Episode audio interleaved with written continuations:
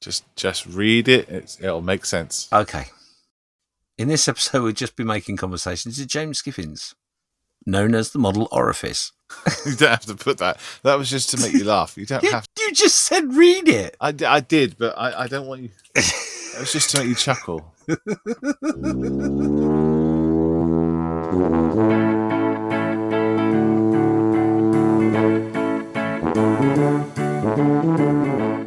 Hello and welcome, or welcome back.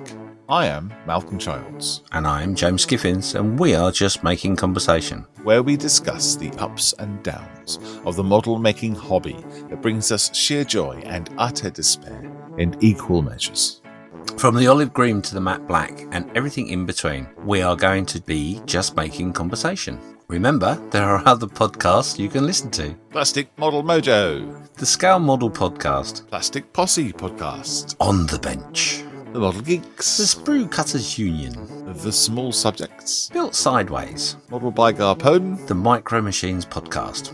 Head to modelpodcast.com for all the links. If you have enjoyed or even misclicked this podcast, consider leaving a review or five stars, as it promotes this podcast to more people to enjoy. Showing your support to us is as easy as making a cup of coffee. Why not go over to buymeacoffee.com forward slash JMC podcast and do just that? Your support will go towards making this content fit for human consumption. Like and subscribe.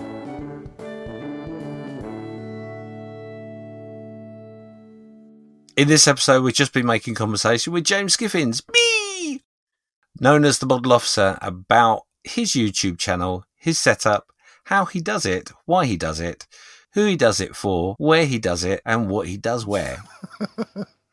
I hope you followed that. Where, how, who, why, whom, what.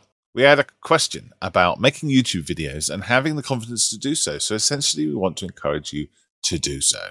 The only way to learn is by doing and making mistakes. So we're going to talk to James and find out how to make mistakes.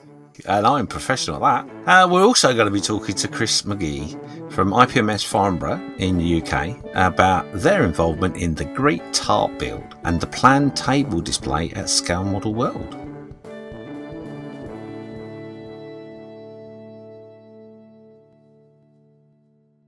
Did we get any comments, messages, semaphore communiques, do we get any smoke signals, carrier pigeons? I think there was a couple of pigeons. That's what's making all that noise in the background. So the whole reason for this particular podcast, one of the messages we had was one from Ray Davis. He says, "Good day, Malcolm and James. I hope you're both doing well. I just wanted to say that I really enjoyed listening to your interview with Ian and hearing all about his building of trucks and cars. I was actually listening to the episode while cleaning and detailing one of our company K200 Kenworth trucks. Anyway, take care of yourselves, and I look forward to downloading the next episode. Kind regards and respect, Ray from Sydney in Australia. Hmm. Good day. Good day. There is a, a message that was posted in the Buy Me a Coffee. There's a backstory to this one, isn't there? There is. In the end of the show, we always put um, a list of the people that have bought us a coffee in the past. And if you don't put your name up, then we uh, don't read your name. More coffees were bought so that they could send us a message of complaint, which we read out in the last episode. And then we had a message from the guy giving us specific instructions to be able to read his name out. And I'll, I'll read you his message now. Regarding the May 29th episode and the mics, he says, I noticed that at the end of the broadcast, supporters were mentioned went like this.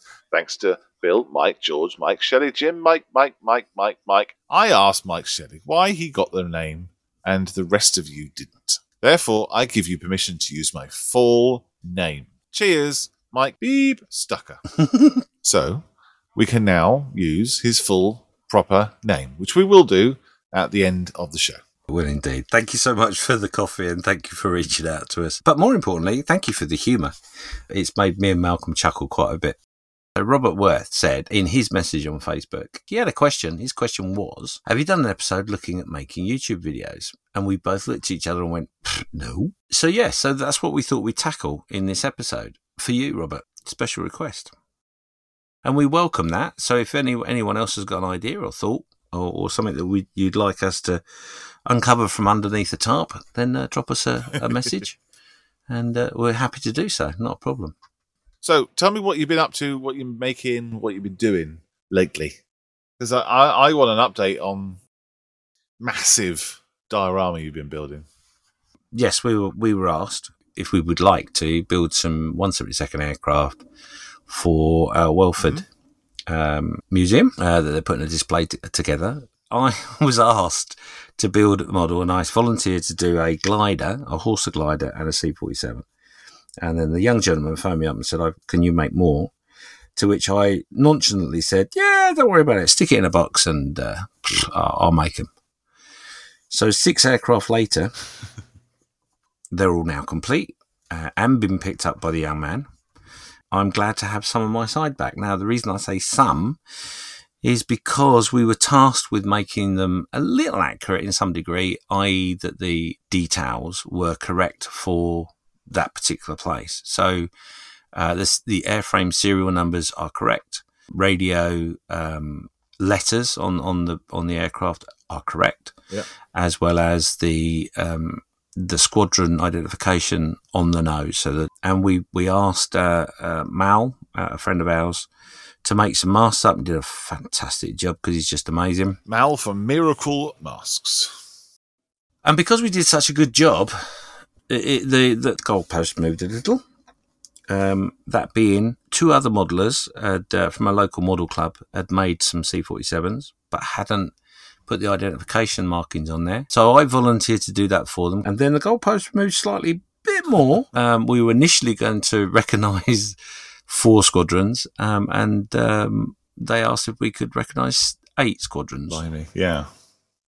More masks were sought. The masks have been delivered. Everything's fantastic. However, uh, goalposts moved just a little bit more What? Again? in that there was just one more C47 to make. Oh, yeah, so uh, essentially, if you want a free model done, then just go and ask James. Just just say yes, no matter what. It Doesn't matter how busy he is. This is the last one because I have I've learnt the word no. But yeah, so probably halfway through building the last C47 of this venture. And the other two that were built by some modelers are literally on, on my desk there. One is sitting all quietly and the other one's got its engines roaring and all that sort of stuff. Um, because one will be depicted as flying uh, and towing a glider, I think the aim is. Um, but not my department. That's down to the diorama guys, whoever's making that. So this being Thursday when we're recording this, these these I want these models done and dusted by the end of this weekend, which is going to be a bit of a task because uh, I've got a lot of work to do. But they will be done, um, and we'll put some pictures up uh, of all the beasts with their markings, etc. Yeah, pretty exciting job. Interesting in that I don't normally do things that detailed. Uh, I certainly don't do research very much, and we have managed to depict something quite unique in what will be displayed. So, yeah, pretty exciting. Really pleased that pleased to be a part of it. I know the other guys have, have done their models and, and enjoyed the builds to a degree. Some have had a bit of um, stress along the way, and obviously we are only ple- too pleased to be involved. Uh, but yes, no more, no more. I'll be in trouble if I take more on. Okay. It's been nice doing um, the D Day stuff actually during the birthday of the D Day. It was very exciting. What's your next thing you're going to be working on? Uh, the next thing I'll be working on is um, potentially a 148th uh, Westland Lynx from Airfix. That's on the that's on the on the, the rack ready to go, and a few other projects that are, are on the go, uh, but I can't really talk about them at the moment. Okay. Why did you mention it then? right. Okay. So I've got the the Westland. I've got um, a quick build that we did. Uh, my, myself and Cole Smith were doing a, a video build with. We've got halfway through them, and we've got to finish that. I've got obviously the Hell Hell Diver. So yeah, there's lots of things. It just really depends on once I've got these done and out of the way. Obviously, because they're going to sit here for a little while or, until the gentleman picks them up. So I got to be careful on what I do next because I don't want to cause any issues with them. Ah, I see. You know, spray him with something. Yeah. I mean, I can hear in the background that my wife is basically saying to me, "No modelling gardening." So, yeah, and that's not on the bench. So, You should bring your uh, model bench outside. You can do both at once. Yeah, I haven't quite learnt the art of making models and weeding with my toes as I do so. Uh, but if I if I can get a a, a seat stroke Yeah. bench Yeah. on wheels and learn the art of weeding while model making, um, I, I could I could please everybody. You could make a small diorama of your garden, and then you would get your modelling fix on as well as your gardening fix. There's far too many flowers in my garden. Oh, you have to buy all the uh, foliage from Western Scenics, all the different colours and stuff. It would be interesting, don't me it would, because it would be, uh, there'd be an awful lot of scratch building going on, but um, no, There's a task for you. no, no, no. I'll, um, I'll put that on the, the list of, of inspiration for my wife to get her involved to model making. Maybe, maybe it could be another group build in the future. Your garden or your yard, you know, Oh, you know, you give me an idea for next year now. uh, way in the future. Way, way in the future, yeah. We've got other things going on. We've got the tarp build going on. That's what we've got going on at the moment. We have got tarp build going on, yes. You guys that are listening, gather your pictures of tarps. Oh, well, people are. People are posting their own pictures, aren't they? They are, no, I, I saw a picture only today, actually, of a gentleman had posted up um, his three tarps. He owns three tarps, and uh, he was showing off his tarpage. He was. Yes, he was. Put a picture up myself of uh, some bales of hay covered in a tarp. I almost put a picture up the other day, but um, I, I couldn't take the picture as I was driving past yeah, don't do that. because I was avoiding the hedge that I was heading towards at the time. Have you finalised, decided on what you're going to build as your tarp entry? My tarp, Hmm. I might throw a little tarp build in, in between me C47 and me, me Lynx. Didn't you say one of the gliders has a tarp on it? Ah, yes. So on the on the page, Facebook page, there is a picture of a Horsa with a tarp. Yes. Um, and I did try to put it on there, but I wasn't happy with it, and I took it off, and then I forgot all about it. So as the Horsa was leaving, with bits falling off it from where they were holding it, another story, I forgotten the tarp. So Oh, no. yeah, there was no tarpage on there.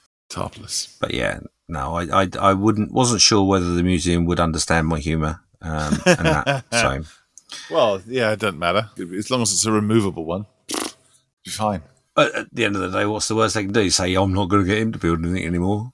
Yeah, how they dare they do that for free? Yeah. How much should we pay him? Nothing, sir. Oh, get what you pay for. I still don't like it. Send it back. Send it back. Tell him to do it properly. Stop mucking about. But uh, yeah, no, I, I might do that actually. That's a good idea. I might do a, a quick tarpy. Yeah, cool. Do do so. You definitely got to enter enter the, your own group build this time. I've got Centurion things still ready to go, so I'll be working on that after I've done my Han Solo. So I've got a huge Han Solo to do. I'm going to do a quick group build um, with one of our friends, Ron. He's got the Mandalorian, uh, the 16th scale Revell, and he's got uh, that built and he wants to paint it. And I remember I had the Han Solo that was a garden ornament. Uh huh. It's massive, absolutely massive. He, he, he measures a good 20 inches tall, I'd say. And it's supposed to be in your garden. So I bought it and thought, oh no, I'll paint it up myself. But I hadn't got round to it. That was about three years ago now. So him and I are going to be doing that. That's what's uh, my next project, which I'm very excited about. So that gives us a link to put a post up, guys, after you've listened to this episode, what you're working on. Let's see your builds. Oh, we always say, don't we? We do. Let us know what you are working on.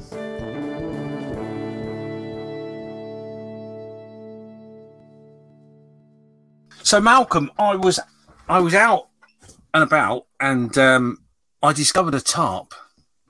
So I, I went and investigated, and under the tarp, I found this person.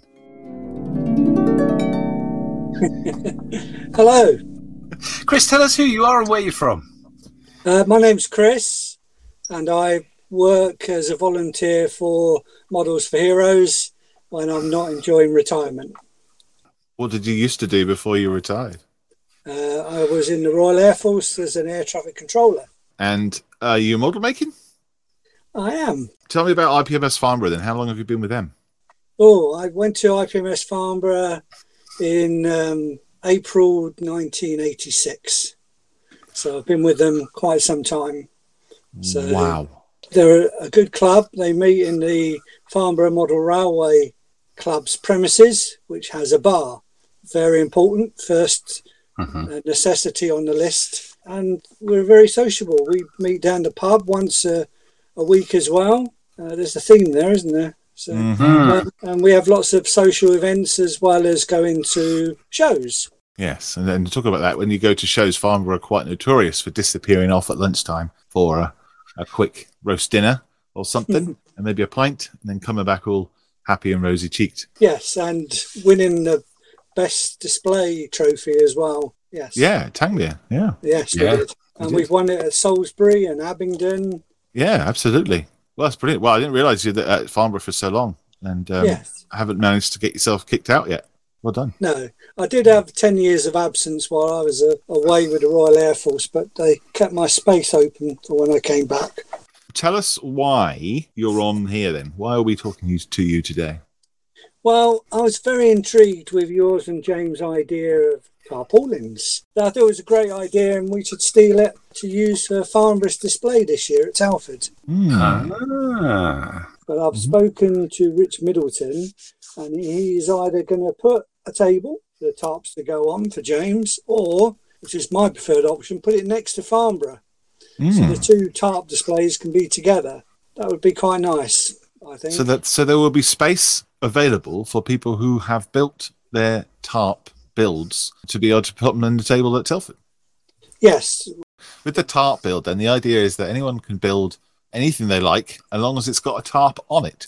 The tarp doesn't have to be completely covering it, but it does have to be on it somewhere, either half on or rolled up or something. It could be a tarp on its own, whatever you want, anything. we've had some interesting discussions in the pub about tarps, whether a tilt on the back of a lorry or a jeep is a tarp. Overwhelming decision was no, it's not. Very controversial. A tarpaulin is a tarpaulin and should be treated as such. And obviously, the tarpaulin doesn't have to be over said item, it can be next to it, around it. And um, most people at Farnborough are now getting on board, which is good. Yeah. That's that's great to hear. I mean, the, the whole idea of the build is to is to love the tarp. It- It's one of those things that's that's used to hide mistakes sometimes, or you know, and and just I don't know, just feel feel to me just feels taken for granted. So it's it's about a, a celebration of the tarp. Yeah, I I'm not going to get him into the politics of tilts and tarps, and that's easy for me to say. I, I'm not sure I'd be able to say it that, that clearly in the pub either. But anyway, It's not Tilt group build, is it? Tilp is the love child of a tarp, really. okay. So what? So what is the difference between the two then? Just so people, uh, just explain it to someone who doesn't know what the tilt is. A tilt is a custom built item that fits over a frame on the back of a vehicle and therefore it isn't irregular like the tarp is. Not tarpy enough for us at Farnborough.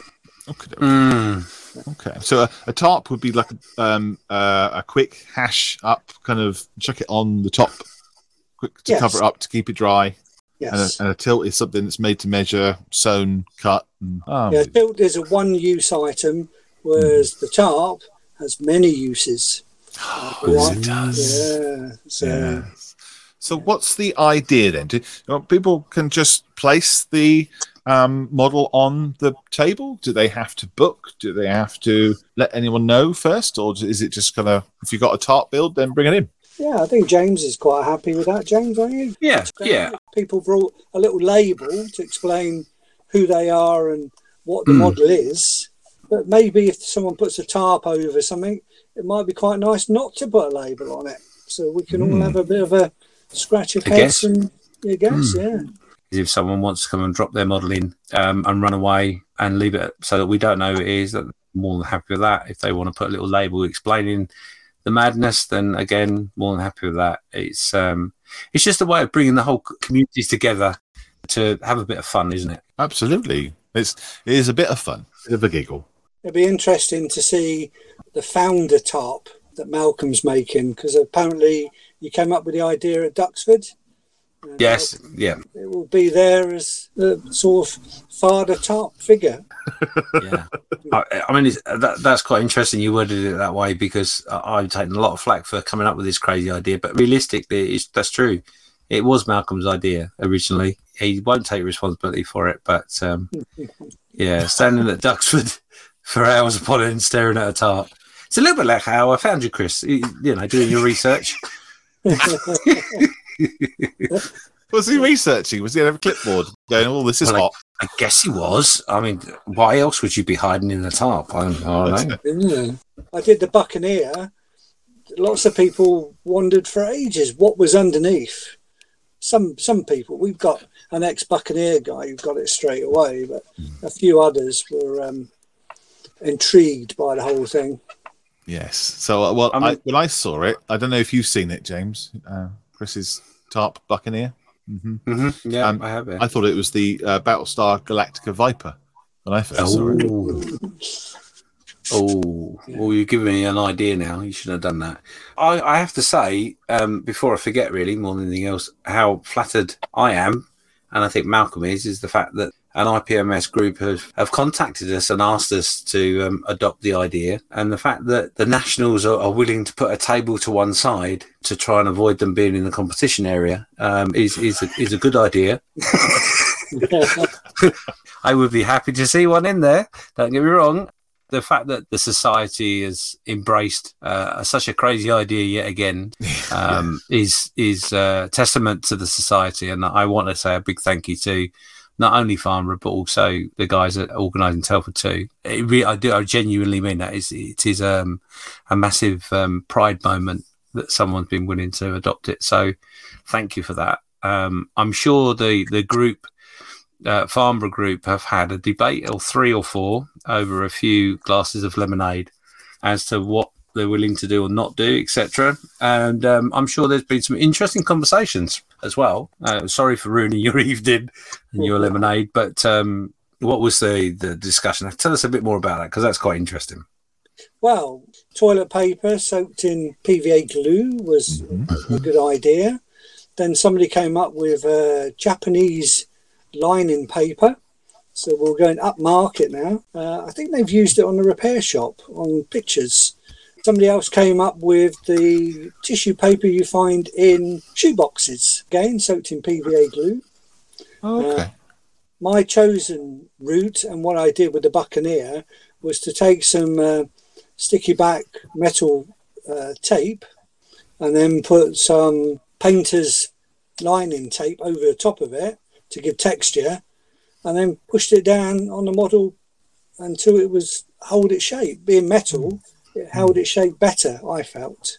Mm. So, but um, no, people are going off in all sorts of directions with this. It, it'll be interesting to find out what the favourite runner is. I think the other the other spin off to this and, and something which I'm really looking forward to is um, is the YouTube videos. You know, night shift will be on that like like everything. You know.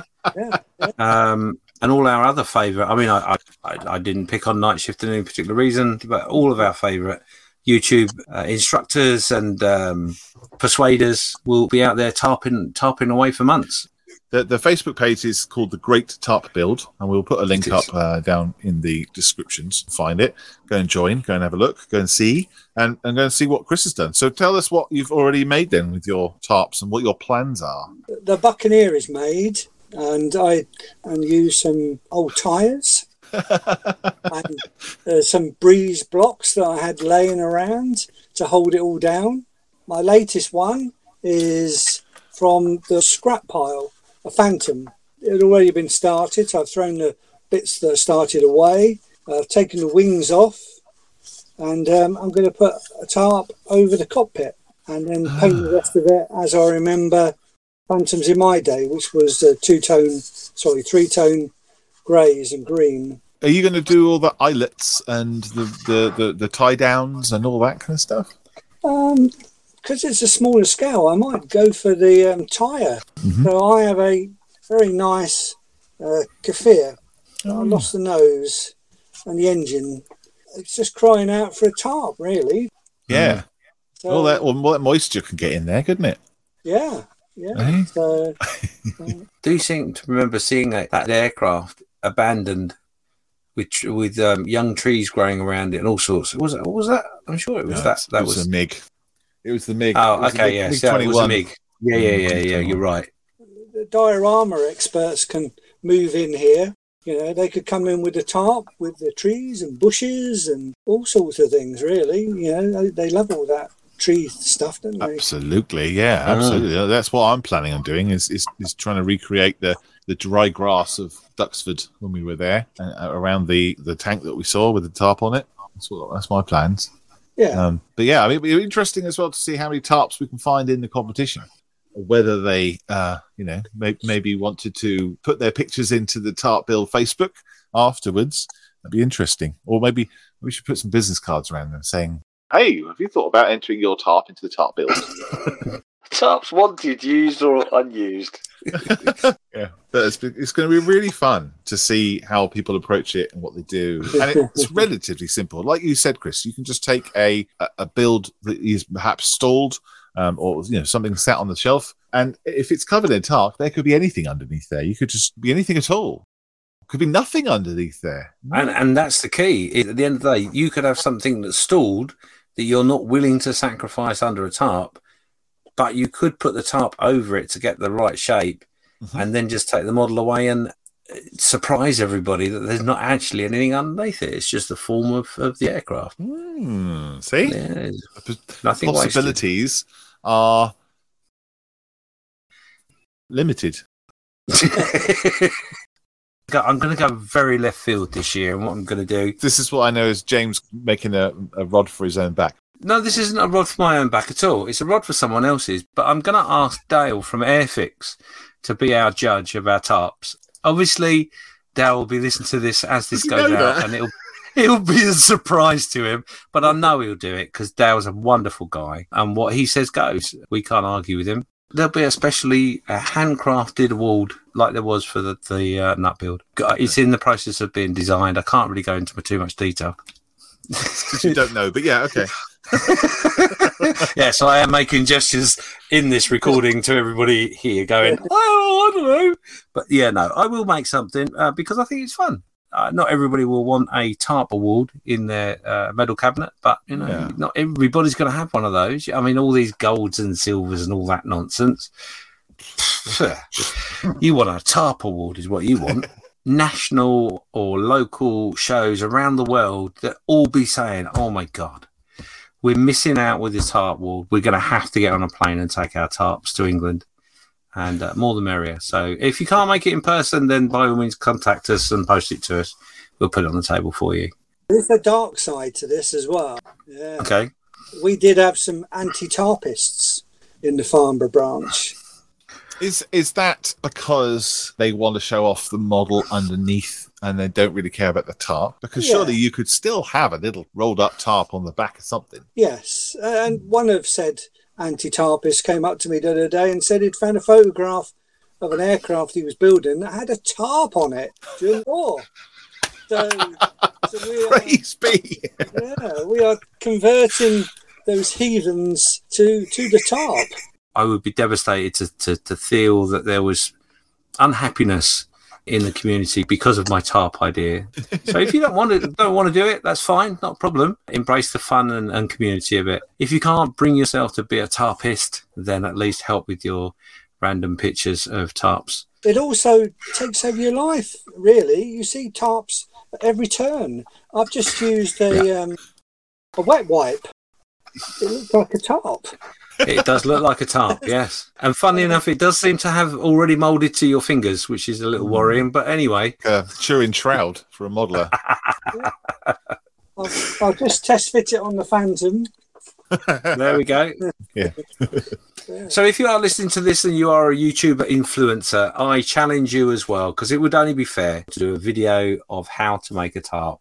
And if you do do one, drop me a message and I will advertise the bejesus out of it for you because more people get involved, the more fun it will be. So, and So there you go. Come along to um, Scale Model World. Bring your tarp to build. Also, the, the Facebook page. So go and join that as well. I partly have an apology in that my daily posts aren't going very well. So I, I, I call out to all you tarpists out there. If you could, and you can get round to posting a picture of a tarp up, that would help me immensely. So um, Hmm. I'm more than happy for you to do that. Or, or if you want to do it anon- anonymously, uh, you could always send me a message with said picture and I'll put it up and won't mention your name. It's fine. You should share the tarp. I haven't put any pictures up until the Tangmere Museum and saw a little tiny tarp on top of a Wessex, and I was compelled, compelled to take a photograph and put it onto the, the Facebook page. It was brilliant that I saw the tarp because uh, it was right on the very, very top, just covering the, rotor housing. you could hardly see it, but it was, certainly was there. Like a little, little hat.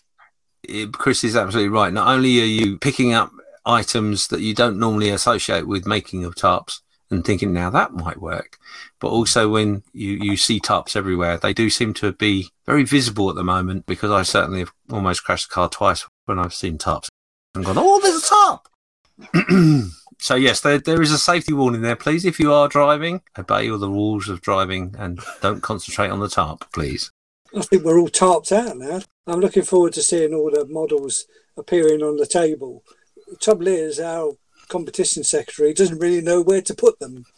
Uh, they're not a diorama, they're not miscellaneous, causing even more problems that we, uh, we foresee. Wait, wait, hang on, hang on a minute. I've just realised. Is this why they're so willing to give us a table? Is because they haven't got a category for it. See how unloved the tarp is? Oh my goodness. Come November, it will be loved by all. And uh, Yes. th- yes, and it'll have its its highlight, its day, its moment. And then Dale will pick a winner. And so yeah, with with the, with the table, how are we? What are we going to use as a tablecloth? I can't think of anything that we could use. Any Mm. ideas? How about one of those um, tarps? Oh, I was wondering actually whether we're going to cross a line here because if we use a tarp as a tablecloth, then isn't that on the realms of a tilt because it's for a Pacific framed item? no, it's no, no. no. Not custom built to go on the table, is it? Well, you, I might spend the money and get a custom tarp for a table. You never know, but that that would would- make it a tilt. That would no, no, no. We'll just Oh. bungee rope it and make it as awful as possible. Malcolm, can you do me a favour? Just just make a note. Uh, a couple of spare tyres and some concrete blocks. Um, and we can we can tie it down that way. That'd be that'd be fine. I'm sure the health, health and safety have something to say about that. Go kart tyres and bricks. what a display! It's not really a tarp display. It's more a case of it was it was in a skips, and I, I thought I'd recycle it. yeah, ripped, dirty, and I have the tarp already for the table. It's fine. Does it have any dead snails under it? Yes. Oh, okay, great. Helps and adds to the tarpism. Brilliant. Thank you very much, Chris, for coming on. And uh, as James says, we do really appreciate it. Uh, it's nice that you're on board and having a bit of fun with it. This is a fun hobby. It is, and it's it's something we're not going to take too serious, but we are going to enjoy ourselves. Enjoy the journey. Just don't wring my neck at the end of the show. Um, that's all I. We won't. we won't. Right. Well, do you want to go and put Chris back under that tarp, or should we just let him go? Oh, there are other tarps to look at. So um, yeah, I think we just open the door and release him. Cheers, Chris. Thanks a lot. Cheers. Bye now. Bye. Bye now.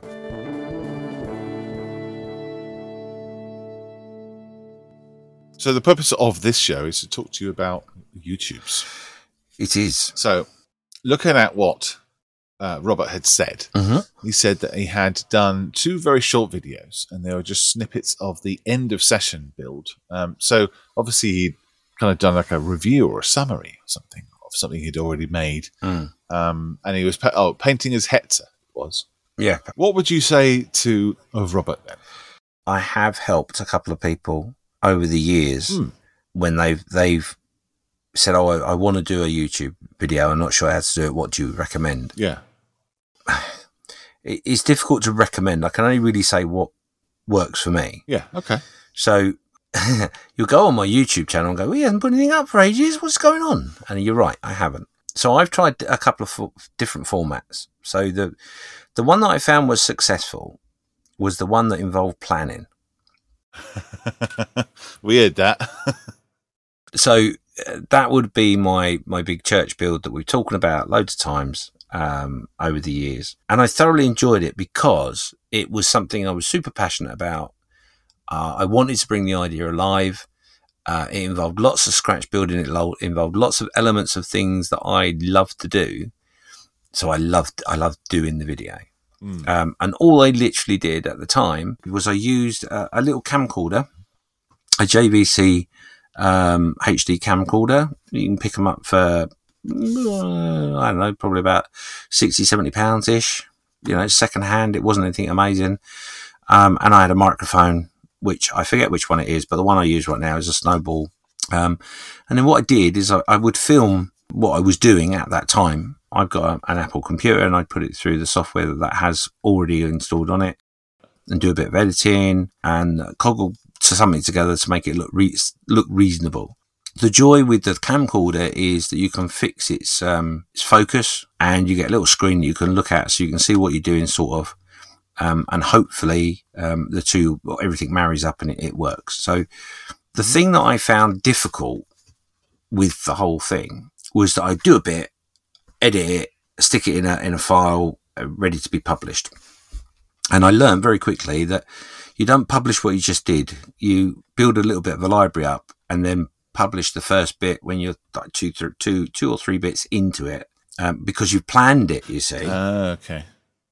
The downside is, is life comes along and disturbs that plan and you potentially end up with a position where you're filming, editing and publishing all in one week, um, which is, is a nightmare. I'm not going to lie. It was a nightmare. And I, Mm. the only thing that got me through the whole thing was the sheer passion I had for the, for what I was doing. So, would you recommend then that you someone film the entire thing and then edit it down? Now, if you're clever, then yes, that's exactly what I'd advise you to do. Um, and if you're starting out, uh, that's exactly what I'd, I'd advise you to do. Do a build, keep it under your hat. Maybe have two builds going on at the same time so you can show what you're working on to people. And then when you've finished it, you can edit it all up, put it into episodes, how you feel you want to, to portray it. Start on the next project. Do it once a month if that's what you want to do, whatever. Whatever your time span allows you. Be a bit in front of yourself because there's nothing worse oh, I've got a deadline. I've got, I've got to get it out. I've got to get out. Mm. And it is super, super stressful. Yeah, it's meant to be a hobby, right? Yeah. I, I experienced that twice throughout that series. And I think there's 14 episodes in all, something like that. The second bit of advice I'd give is until you're fully comfortable with the process, and if you've got memory on your camcorder or your computer or whatever you're using, then film everything. So what I actually do is I'd sit in a hangout making the model with the camcorder over my shoulder, filming what I was doing. The joy of that is that all you do is you drop that video file into your editing suite and just delete straight away any audio and then, and then talk over it. Oh, okay. Yeah. You can script it if you want to. Um, and you- and you can talk over what you're doing. Now, the upside to that, um, that we've discovered, I've discovered just recently, um, which I haven't done, but you could do. If you're not comfortable with your voice, reading out a script or or trying to think of what you're going to say, what you could actually do is type it all into an AI program and get them to say it for you. Mm-hmm. Um, and then it's a lot more clearer. Uh, You could have a bit of fun with it as well. You could disguise your identity. by using a slightly different voice. I mean, if you want to pay for it, um, there are the, there is the ability, I believe, for you to develop an AI, vo- AI voice, which is your voice. Yes, yeah, I've seen that too. But I don't know how much that costs. It's not something I looked into. So It'd be a lot of extra work though, because you'd have to type it all in and then line all the audio up to the video. And if you wanted to change something, you'd have to go back. it wouldn't be that difficult. It would be a bit time consuming, yes, but it wouldn't be that difficult because the the other way in which I did, well, the way I did it off to start with is I would edit the video down to what what I thought was a reasonable amount of time and, and covered everything that I wanted to cover in that episode. Delete the audio, and then I would sit with a, pe- a pen and paper and write out the story, if you like Okay. maybe pointers. Sometimes it was just pointers. Sometimes it was, uh, you know, or you must say these these things because that's really important or whatever. And then I'd I'd go back into my editing suite, turn the microphone on, and watch it and record it the audio as I'm watching it. So I'm basically talking through what it is I'm doing as I'm doing it. Yeah. Well, that makes sense. Yeah. Okay. So your your voiceover, you're doing a voiceover live, essentially, recording that. Yeah, a live voiceover. So it, it, that is that is an easier process, I, I would say. and I use a, uh, Apple iMovies, um, and like you, you can do the basics of what you need to do within that quite easily. Then went on to using um, uh, a Logitech C190 camera, uh, web camera that was just pointed above my Yeah. desk, uh, of which um, at that point I did a little bit of videoing, but I also did lives as well using StreamYard Uh huh. um, and lives are quite fun. There is no editing because it's live. You can go back and edit it if you want yes, to. yes. Um, but I, I never have. I've always just well, that's what went out. What You never out. Had to. I'm lazy. It's no more than that. I'm just lazy. If one person watched that, watched it live, whether it be one or however many, they saw what happened and what was said. So I don't feel it correct for me to then edit that out and take the fluff out effectively, if you like. Unless you said something that you shouldn't have said, you know, NDA wise. I've seen that before. If I actually said something, I had an unguarded moment, then yes, yes. But I, I, luckily, touch wood, I haven't had an unguarded moment. So planning is one thing you would say was important. Um, do you think you need to go out and buy really good equipment, like top end equipment, spend lots of money on it? If you're gonna if you're gonna earn a living from it, yes. Very few people will earn a living from it, to be honest. uh, Which is all part of the algorithms and all that sort of jazz. Um, and and part of the reason for that, regular content.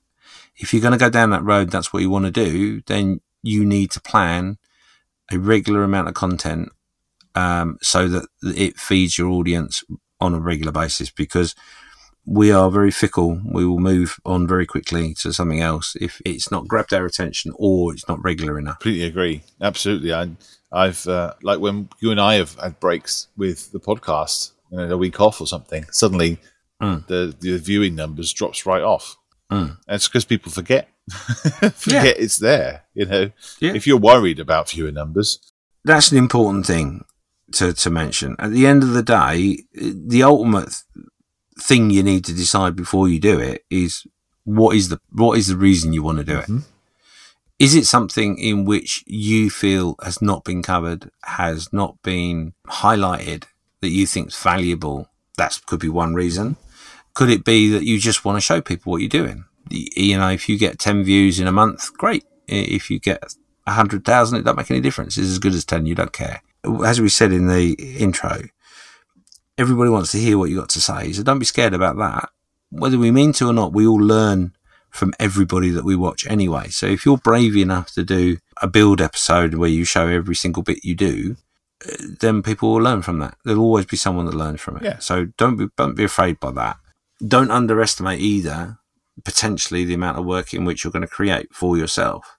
It will eat away at you to a point where it may affect your mojo or may affect your willingness to do models anyway. yeah, yeah, You need to a watch out for, but b understand before you start down that road. But to, to start doing it, no. Uh, the the sim- Do you know what the simplest thing I found right now? Easiest thing to do is to get yourself an iPhone. An iPhone will do everything you want it to do, all in one piece of kit. And the quality is good. At times, I'll be honest, I think the quality of the iPhone that's hanging above my desk is better than my Logitech. And do, do you mean that's because it's got the camera on it and you can upload directly and it's got a microphone as well? No, what I mean is it's just a versatile bit of kit. You know, it is effectively a camcorder in your hand. Gotcha. Right. To take on board that, you, you do need to think about lighting, you do need to think about all that sort of stuff as well. But realistically, you don't need an awful lot of stuff to make those things right. It will film in the dark and give you a reasonable picture. It won't be great, but it'd be you, you can understand what someone's doing in the dark if that's what you want to do. But that's a unique sell actually, modelling in the dark. That's new. Yes. Lighting is important if you if you want a really good picture. yeah, I would say audio is really important too. I mean, throwing my bits in there. Uh, if something sounds bad, it's just so dis- distracting. Um, so have a good think about how you what audio setup you have. yeah. Saying that, I'm sitting here with my fan on, aeroplanes flying in the background, a creaky chair. You're right, and and microphones are important. I mean, yes, these the C190s have got microphones in, but I I don't like them very much. Mm, Neither. The microphone quality is not great. I don't think the microphone in the iPhone can be quite good. There are plenty of videos out there on YouTube about starting uh, YouTube content and what would be the best equipment and all that sort of stuff. And and what I would say to you is is watch a few of them. Think Media is a really good source of information in that respect. Think media. Do your research, and I'll, I'll give you a reason for that. Is that I bought myself a fancy camera, um, a little while ago. Scared the bejesus out of me because it was a reasonable amount of money. I bought it, got it home, took it out of the box, went back to a video, was watching a video about it, and then it said, "This doesn't work with Apple." Because you're all set up for Apple, right? Yeah, yeah, I'm all set up for Apple. Basically, the, there was a patch that was needed by uh, Canon, and then I also realised afterwards as well that um, it will only fil- film up to Yeah. up to 20 minutes at a time. So yeah, do do your research. Don't make that mistake. The last thing to cover really, uh, as, as the three main basic, is lighting. So that may entail turning the auto off of your device to to be able to fiddle around with the settings to get that right so it looks nice. But lighting isn't isn't that expensive. What I have is I have daylight bulbs above my bench. They're in the ceiling. They give me more than adequate lighting for what I need to do. Only problem is because of the position of where they are, to have a camera over the bench leaves a shadow and then that creates other issues. I was big and brave and bought myself some studio lights, which are great, absolutely great. I love them. But boy, does it get hot in here. And for me, for my eyesight, it's a little bit too bright. Oh, what, what I've got is this one here. It's a Viltrox, and it's on an arm, but I can put it wherever I want. Got a battery as well. It's got a can change the brightness and the temperature. It's got a Viltrox L116T. Not expensive and is perfect for me. I mean, I don't do Yeah. much filming. I do a lot of Zoom stuff, so all I need is like the the shot of the actual thing I'm working on. Yeah, it doesn't. It doesn't cost an awful lot. I mean, I I've just recently bought myself telescopic arms which have got lights in, Yeah, and they're they're basically bench lights. Then well, they're not even bench lights. They're they're more work lights than they are bench lights. I mean, you can go and get yourself a tubeless, hundred and just nearly two hundred pound now. I think they are hobby bench light that goes over your oh, desk, Oh, right. and and they're lovely. But then you run into all sorts of problems with flickering and all sorts of stuff, depending on what the output is and how your camera reacts to it and all that sort of thing. So there's lots of things that may trip you up, but the basic spotlight that you can get in a in a hardware store would be more than ample with with a daylight bulb in it. As long as it's a daylight bulb. Yeah. 5,600K, something like that. Mm-hmm. That that would be more than adequate for you. And at the end of the day, one thing I would say is don't go out and spend a fortune. If you want to do it, go and buy some stuff that's secondhand. Be careful what you buy, obviously, because you don't want to buy secondhand rubbish. But you know, the, the the little camcorder I bought, I bought over five years ago, and they were, I think, six years old when I bought one. What about, um, you know, your actual channel? Is there anything you would look out for or make sure you do? So I, if you're going to make a video, I would make them succinct. So you're, you're saying everything you want to say in the shortest amount of time while entertaining. Yeah, yeah. And I, the, the YouTubers, most YouTubers will tell you that when someone clicks on their video, if they haven't got that person's attention within under 20 seconds, they've lost that viewer. Ah, okay. But then you've also got to make sure there's something a little bit longer into it that is another hook. So you've got to keep trying to make sure you're pulling people because what happens is you get a lot of click, um, but that doesn't create a viewer because they've clicked on it and gone, oh, I'm watching that. Click off. Yeah. The worst for me, the worst thing that you can do is have a really long intro because you sit there for 30 seconds watching an intro of pictures of builds you've made and all that sort of stuff. Yeah. I, I agree. I, I get turned off. like, well. And I'm guilty for it too. You know, I've done it. So a little face to camera right at the beginning. It doesn't have to be face to camera. Face to camera is better because it's more personal. But a little face to camera saying, this is what you're going to see is always good, I think. Yeah, here is what we're coming up in this video. And then you can roll your opening credits and then kick it off. So you've got their interest. a quick a quick um a quick credits um is is always good. And i'm i'm as guilty as anybody for for for not doing that because my my credits can be a little bit longer. Because you sit there and you watch it you edit it you watch it edit it watch it edit it. And you eventually come up with this format and you think oh that's really good that is. Problem is you sat and watched it and made it hmm for the last four and a half hours. So you think it's good. So share it with other people, get their opinions. Eh? but my advice save yourself some time and effort best thing to do is is get yourself a logo that comes up, and that's it. Don't do anything more than that. couple of seconds. Yeah. That's all you need. Now, YouTubers, famous YouTubers, will tell you not that, that, that this advice is wrong. I know they will. Famous YouTubers like yourself. Don't go into the like and subscribe in that 20 seconds. For me personally, I don't think that's the right thing to do. I think I think that you you're you're asking someone to subscribe before they've even seen your content. They don't. I don't know if I'm going to like it, so why would I subscribe? Well, don't we do that in the podcast? However- ask people to if you've enjoyed it. Yeah, we do. We do. And the thinking behind that is, is that you're planting that seed that you develop later on in the video. I'm with you. But that's my personal opinion. If they they always say, don't they? If we want us to keep on making the content, then you need to like and subscribe so that we know that we're doing the right thing. When you're planning to do this, one of my top tips would be, it would be audience participation personally. Because the more you can interact with your audience, the more they'll tell you whether they're enjoying what you're doing or not. And there's, there's nothing more heartbreaking than putting loads of effort into something and then watching those views and the views aren't great, and you're like, oh, what did I do wrong? And I can I, I can attest to that because the first set of series I did, some of the episodes are really quite high numbers and some aren't. And and when I did them, I was like, well, for example, first episode went out and it was like, wow, you know, I got a thousand views. Wow, that's amazing. Next episode went out, I got two hundred. Okay. Next episode went out, I got fifty Yeah. and I'm like, oh, I'm not doing, I'm not doing this well, and I and I possibly wasn't. In fairness, that it does affect what you're doing. So Uh, do I even want to do this anymore if people aren't watching? Or yeah, yeah. Uh, I mean, I I know YouTubers that are um are, are good friends of mine, and they're not in it for the money. They're in it to, because they want to spread their joy of a certain subject or or something like that, and they get so disheartened by it. And I just say to them, "Did you enjoy making it?" Yes, I did. Did you enjoy making the model? Yes, I did. Did you like the, the video that you put together? Yes, I did. Well, then that's all you need. Unless you're going after a money making idea, the viewers aren't the, the reason you're doing it. They're important, yes, but they're not the reason. So I know people that have put videos together got very low views, but it's an interesting video.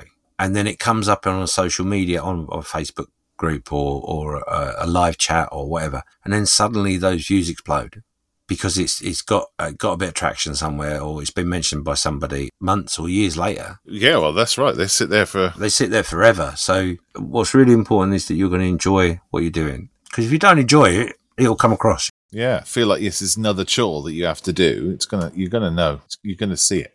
How long would you How long would you spend on on making a YouTube video and editing it? Mm. A day? Two days? Three days? Um, if it's a 15 minute video, the chances are I, I would have videoed 25 minutes and an hour, which I've edited down. Right. I might sit there for a whole evening making a video, but I wouldn't use anywhere close to that amount of footage.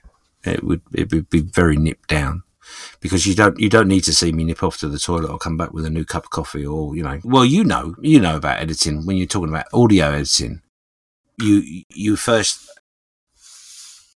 your first tackle if you like of the thing is you you take out the dead air take out the dead air take out the dead air take out the dead air take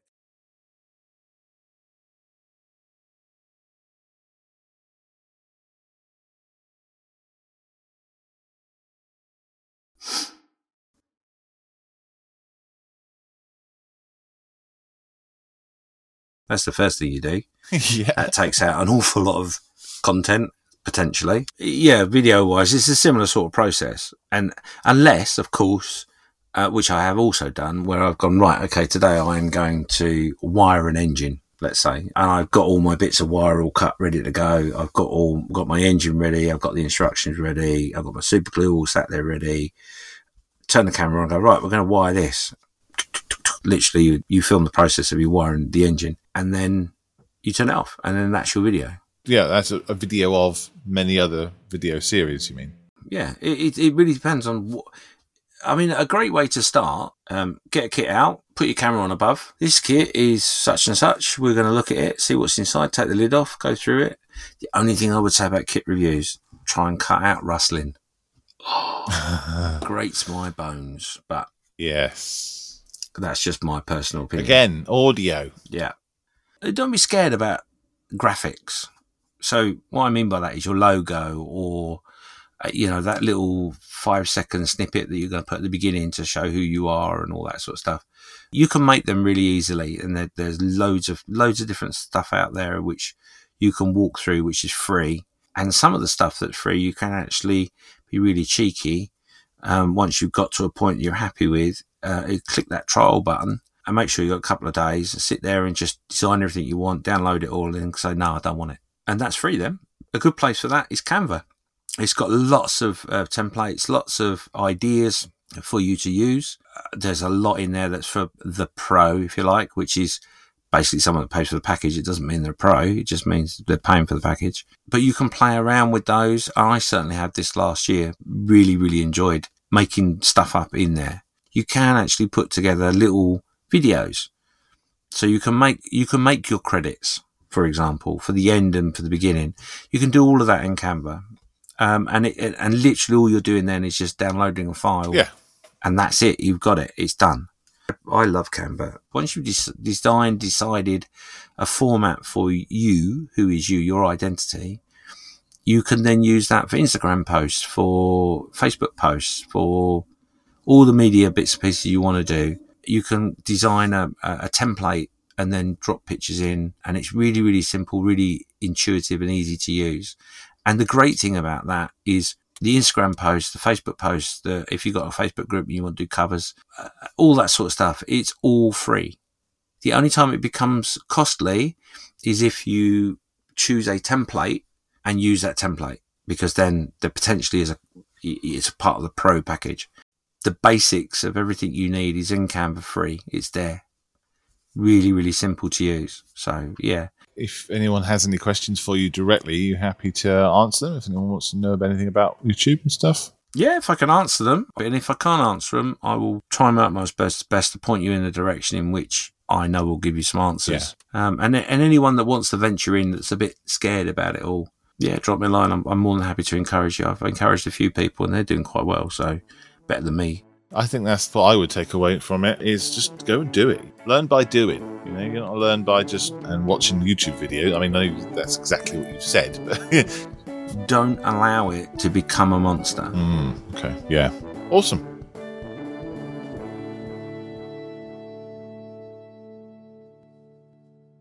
So it just goes to show a simple setup is all you need to start making YouTube content. Everyone brings value to the hobby, and what you have to say, people want to hear. Enjoy your hobby and show the community in which you're part of.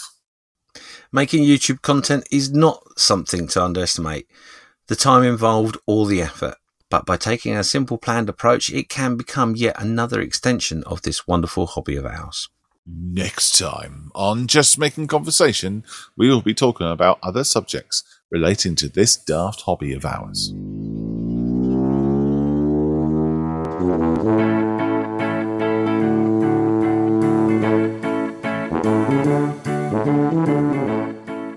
been listening to Just Making Conversation. Follow us on Facebook where we post photos, updates, and other nonsense. Find us on Spotify, Amazon Music, iTunes, Google Podcasts, and all the others. Let us know what you've been just making and what your thoughts are on this conversation in this episode. A big thank you to the following supporters from buymeacoffee.com forward slash JMC podcast. Joanne Franzini, Mike Beep, Sucker, Mike Shelley, Mark, Harriet, Elliot, Colbrady, Adam, Kieran, Trust the Lagoon, Craig Nichols, Elliot, Robert Lane, Dean, Ivor Build Model Kit, Callum from Micro Machines Podcast, Paint All the Millies, Pete, Brad Warren, Tim, Black Rifle, John, Julian, Chuck, Mark, Bakahawi, Simon the Jersey Den, Steve, Lee, Costa, Mark, Ray, Neil twice, Mike again, Robert, Andrew, Drew, John, Mike, Jeff, Richard, Lynn, Gordon, and seven others. If you do show support, leave your name so we can paint the role of honour on the tail of the next episode. It's a goodbye from me and a goodbye from him. Thanks for listening, everyone.